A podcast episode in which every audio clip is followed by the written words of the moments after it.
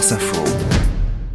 Bonjour Cédric Bonjour Guillaume. Jérôme. Dans 5 minutes, on va parler de l'inauguration du village olympique avec notre grand témoin Nicolas Ferrand. Mais l'actu sport, Cédric, c'est aussi la défaite hier soir de l'équipe de France féminine de foot. Oui, les Françaises dominées dans toutes les largeurs en finale de la Ligue des Nations par l'Espagne. 2-0 pour les championnes du monde. Les Bleus étaient à des années-lumière des Espagnols à l'occasion de leur première finale internationale. C'est le dossier qui vire au cauchemar avec Julien Froment. L'équipe de France s'attendait à un match difficile face à l'Espagne, mais certainement pas une telle leçon. Hier à Séville, les Bleus ont été dépassés dans tous les secteurs de jeu.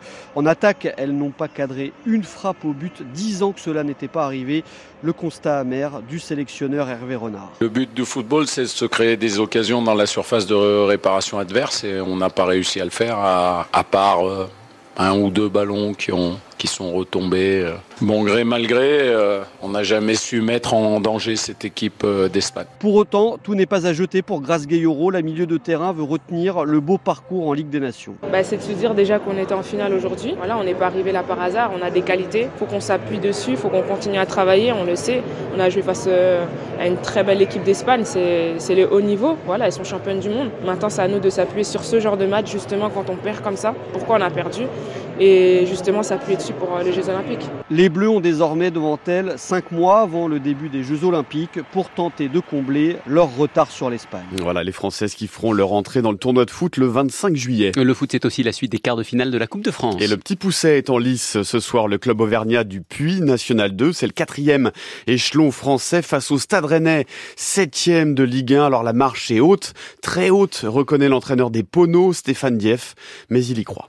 L'histoire de la Coupe de France est ainsi faite qu'il y a toujours eu des surprises, petites, moyennes ou importantes. Si on pouvait faire partie de ces surprises importantes, j'ai envie de vous dire qu'on cracherait pas dessus. Le coup d'envoi 20h45 hier, ça s'est encore joué au tir au but, qualification pour les demi-finales de Valenciennes face à Rouen. Des nordistes qui gagnent, c'est aussi en Euroleague féminine de basket. Et Eh oui, les filles de Villeneuve d'Ascq contre les Hongroises de Miskolc en quart de finale retour de cette Euroleague 63-59. Il y aura donc un match d'appui la semaine prochaine en terre hostile en Hongrie. La reprise de la saison de Formule 1. La première des 24 manches au programme aujourd'hui, le Grand Prix de Bahreïn.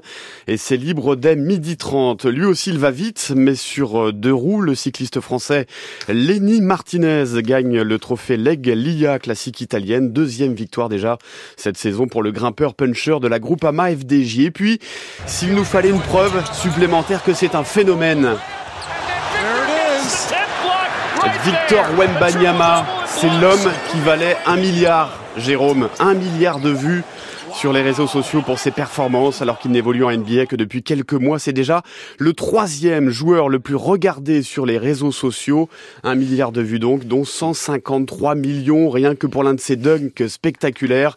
Wembanyama, vous allez en parler, hein. c'est une passe décisive, Jérôme, dans quelques minutes avec euh, notre invité. Ce sera l'une des attractions des prochains Jeux Olympiques. Merci Cédric Guillaume.